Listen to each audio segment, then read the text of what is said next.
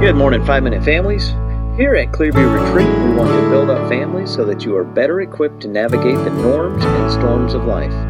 Drawing families closer by focusing on the hope, connection, and strength that God and His Word provide is our goal.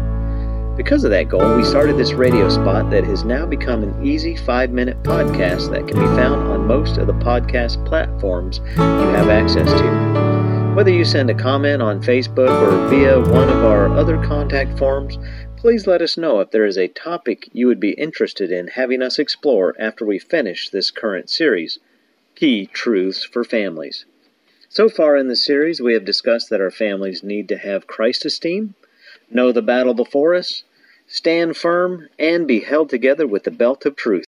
Now, continuing through our journey with Ephesians chapter 6, we come to the second piece of armor mentioned, the breastplate of righteousness.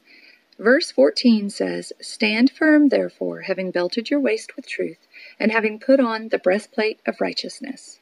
Righteousness, defined as the quality of being morally right or justifiable, is mentioned several times throughout the Bible.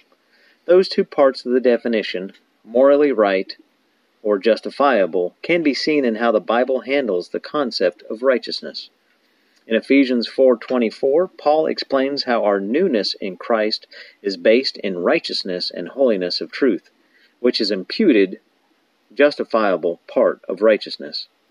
Additionally, Ephesians 5:9 prompts us to be fruitful in goodness, righteousness, and truth. Thus, due to the Holy Spirit, we now have the ability to be morally right. Oi!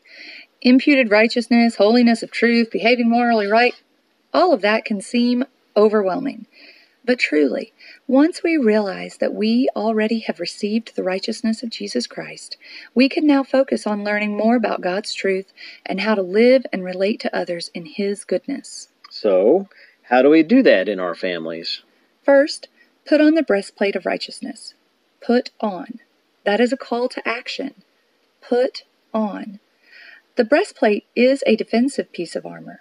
You have to choose to put it on.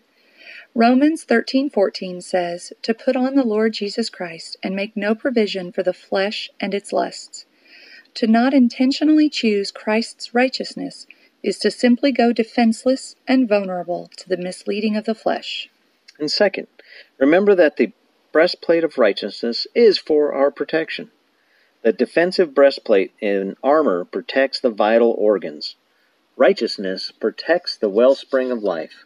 Proverbs 4:23 reminds us, "Watch over our heart with all diligence, for from it flows the springs of life." Third, we must recognize the position we hold in the kingdom of God with fellow armor bearers. According to 2 Corinthians 5:21, we have become the righteousness of God. We are capable of making morally right choices because of the sacrifice of Jesus Christ, even if our past is majorly flawed. Fourth, we must delight in the promises and possibilities that the righteousness of God gives us. Isaiah 32:17 says, "And the work of righteousness will be peace, and the service of righteousness quietness and confidence forever." How many would like to have peace in their homes and families? And fifth, five minute families, we must apply the knowledge of the armor of God to our parenting. As Proverbs 20, verse 7 states, a righteous person who walks in, in his integrity, how blessed are his sons after him. We have the opportunity to establish an amazing legacy of righteousness that comes with blessings. We hope your heart is towards your family and your desire is for their good, not just blessed physically, but also spiritually. Our hearts must demonstrate righteous truths. If we seek His kingdom and allow Him to guide us in the paths of His righteousness, He will provide all that we need. Whether we are in moments of triumph or trial, He will show us the way. Life is difficult and crushing at times. The world seems against you, family relationships are stressed, and your connection to God doesn't feel worthy of His grace. We hear you. God hears you. He stands open armed, ready to meet you where you are. We hear this in Psalm 23, verses 1 through 3. The Lord is my shepherd, I shall not want. He makes me lie down in green pastures. He leads me beside the still waters. He restores my soul. He guides me in the paths of righteousness for His name's sake. Meditate on those words and allow Him to guide you in His righteousness. Be blessed.